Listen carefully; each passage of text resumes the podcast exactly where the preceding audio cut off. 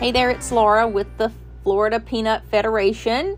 Have some statistics from the National Agricultural Statistics Service from the middle of October looking at the Florida crop. About eighty-eight percent of the peanuts are dug, about seventy-three percent have been harvested, and it's going well. The sunny days are certainly helpful, although throughout the peanut belt, the soil moisture is certainly very short. Compared to last year, we are definitely ahead of schedule, and on the five-year average, we are also in advance with the percentage of peanuts being dug and harvested. Maybe it's good.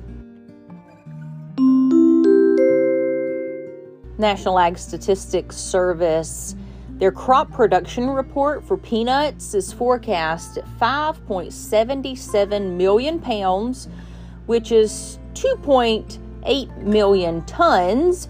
That's down nine percent from last year. We expect to harvest about one point four million acres, which is also down a smidge from last year. We are looking at over a four thousand pound per acre average across the peanut belt. Corn is forecast at thirteen point nine billion bushels, which is down eight percent. Soybeans at four point three billion bushels, which is down three percent, and cotton production thirteen point eight million bales, which is down twenty-one percent.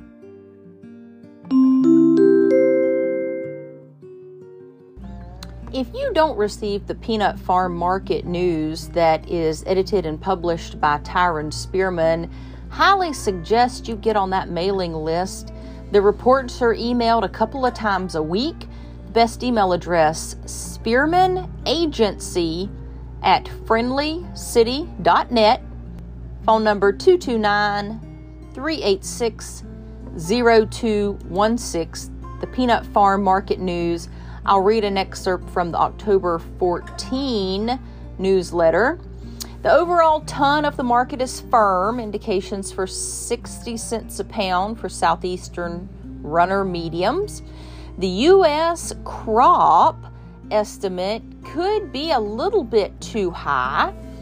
There has been some drought in Virginia and the Carolinas, but the Palmetto State is doing better than expected, looking at the best crop ever. That's exciting.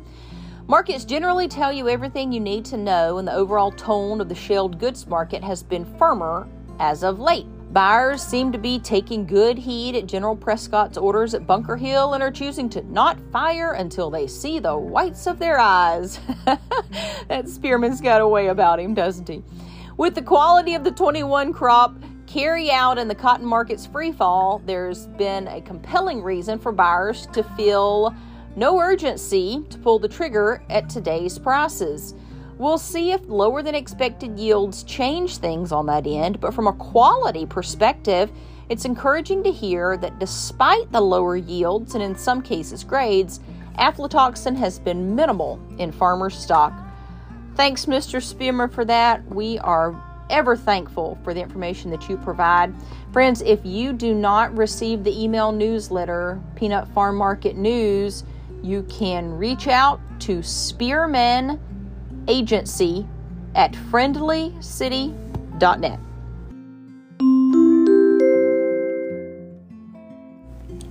Let's talk about U S peanut exports. The U S D A Foreign Agricultural Service has reported on all peanut products, which includes peanut kernels, in-shell, peanut butter, as well as processed. Our number one export is Mexico.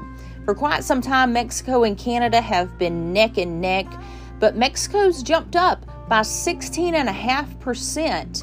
We are exporting now eighty-seven thousand seven hundred seventy metric tons of peanuts.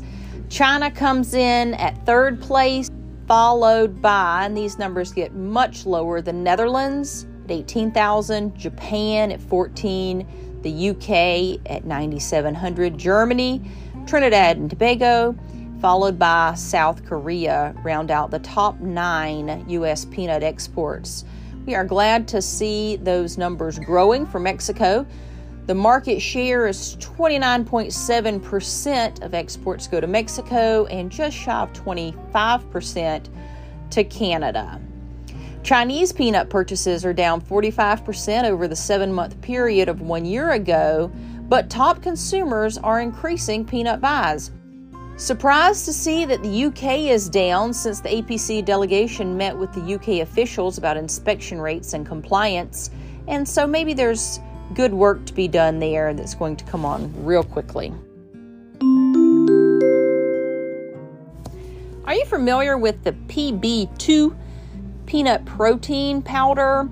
Often sold as an additive to smoothies and protein shakes, the P B two company has announced that it will be offering baking mixes. They're calling it P B two Pantry. There'll be things like chocolate chip cookie mix, brownie mix, apple cinnamon muffin mix. All of these will have roasted peanut flour instead of traditional flour. These mixes will be all the things the hipsters are looking for: vegan, gluten-free, and kosher. There's some differences, of course, in the macronutrient content. Some of them will have more protein than others. For instance, the apple cinnamon muffin mix gonna have fourteen grams protein per serving, while the brownies, they're at four. But that's still probably better than what's currently on the market. Congratulations to P B two. We look forward to a lot of success with your new products, and certainly we can't wait to taste test them. Thank you for joining us for another episode of the Florida Peanut Podcast.